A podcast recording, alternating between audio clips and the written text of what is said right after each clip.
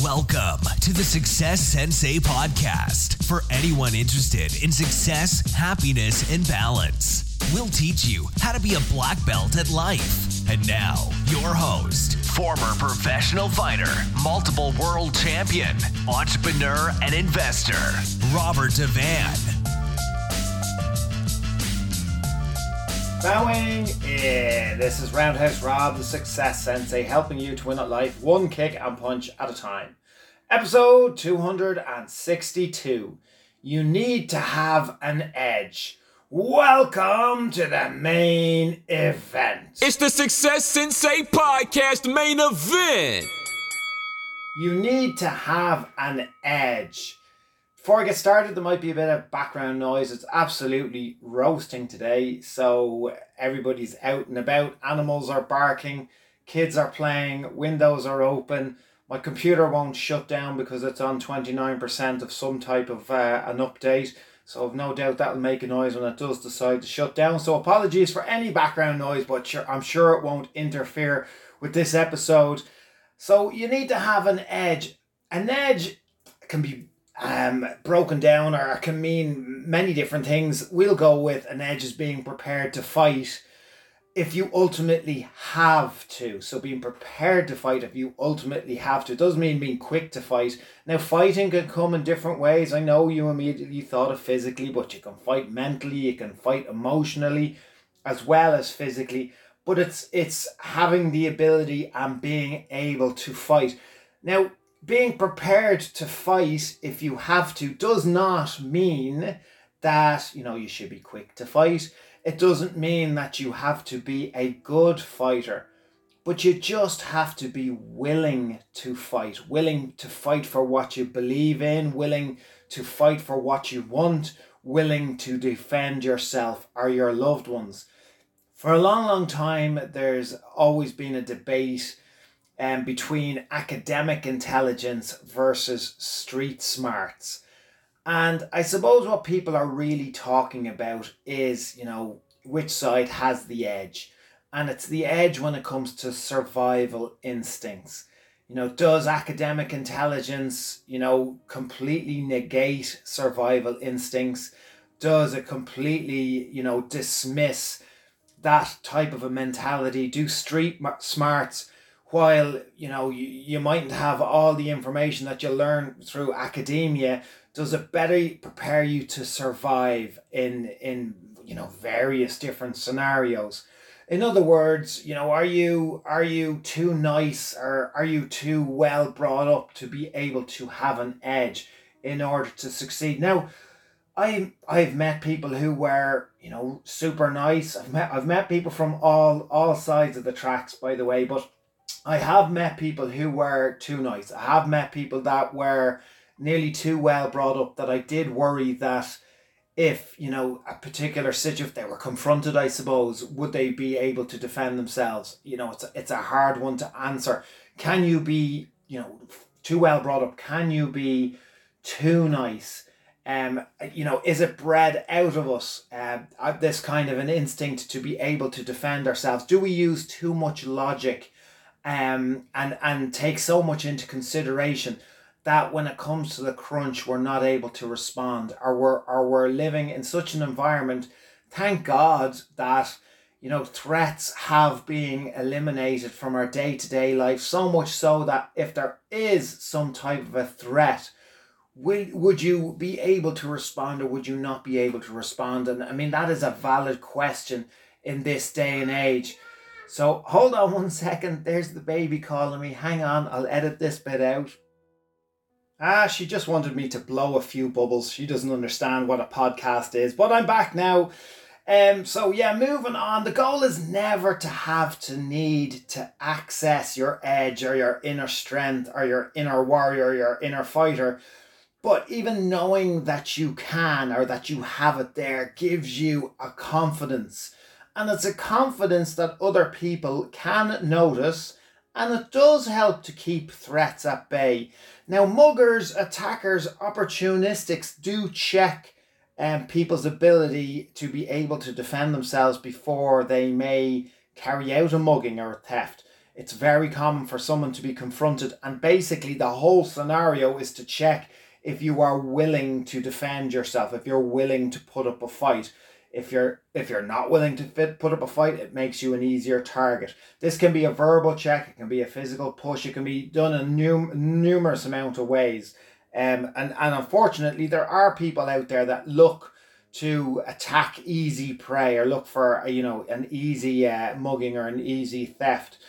It's not something that you can fake. You know, having an inner fighter or an inner this inner strength or this edge that we're talking about mentally, emotionally, physically. Um, it does allow you to be more comfortable in everyday life. If you know that you can access that if you need to then ultimately on a day-to-day basis when you know it's there you can let yourself go a little bit more. You can be happier. You can be more honest. You can be more caring. You can even be more vulnerable. Some of the toughest fighters i've ever met or had the pleasure to train with were very comfortable in sharing their vulnerability if they were asked a simple question they just gave you an honest answer despite the way in which they would be perceived. It wasn't something that they worried about, and I guess ultimately it became it. It was because they knew they could handle themselves. They didn't have anything to prove. They were very comfortable in their in their own skin, and they knew that had an in, inner inner uh, toughness. Obviously, for them, it was very obvious because they were professional fighters and are professional fighters. Um, it, it, it can be there in you. It can be underlying. As I said, you you don't even have to be, you know, a proficient fighter um, you can just be prepared to do whatever you have to do um, in order to, as I said, defend yourself or to fight for what you want. And that alone makes you a tough opponent. Um, even inexperienced opponents can do a lot of damage or make a fight extremely messy. And a lot of people would rather avoid that and, and go for somebody who, who you know isn't going to put up a fight. People can sense that you have an edge. So not a fake pro- projection of toughness. We're not we're not talking about all the hard men and hard women who are putting on a front and and faking it. Um, maybe it's in your eyes. Maybe it's the way you carry yourself. Maybe it's the way you walk. Maybe it's the way you talk. It mightn't be obvious at all, and it's all might be there. People can sense it even while you know you're you're there busy being a nice and a good person um, it was evident to me when I was working in the security industry as a, as a door person, as a door supervisor, um, and that you know why why when when certain people weren't the biggest or the strongest or the meanest looking um, staff members, and, and and yet certain ones were never people didn't try their luck with them you know, instead they go for the somebody else who who was, you know, and you know yourself with drink and drugs and in that type of environment, there's plenty of people who are quite happy with ending their night with you know physical altercation. So why why did certain people not you know get as many uh, physical altercations as others, especially when they they might have physically appeared to be easier um, victims. And, and the answer is because they had something. They had, it was obvious they had a bit of an edge without trying to forcing one uh, or, or faking one. They actually just had it. And what it is is hard to put your finger on. Um, sports, you know, are used to, to toughen up kids. And that's a word that people, people who, who have enrolled with us for years would bring their kids down and they, and they would tell us, you know, I just want to I just want to toughen him up or her up. I just want to toughen them up.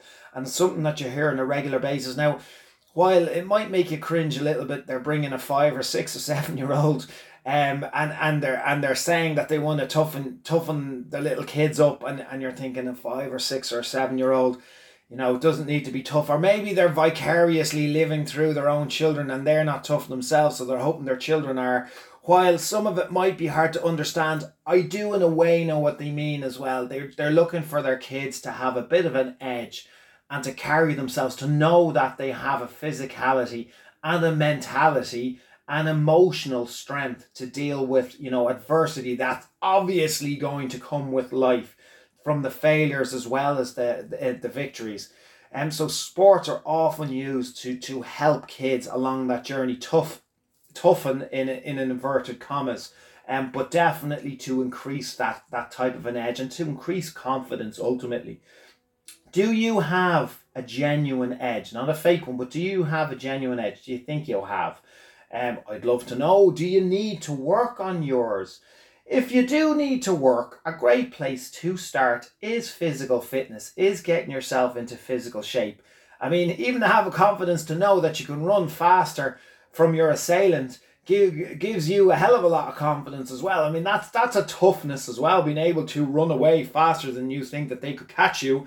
That's a toughness. So get your fitness up. Be be be fit to um fight. Be be fit to defend yourself if you had to, or, or those around you or be fit to to be able to run away if you have the opportunity. And um, mental toughness can come from reading as well. Um, building your comp anything that builds your confidence can give you an edge.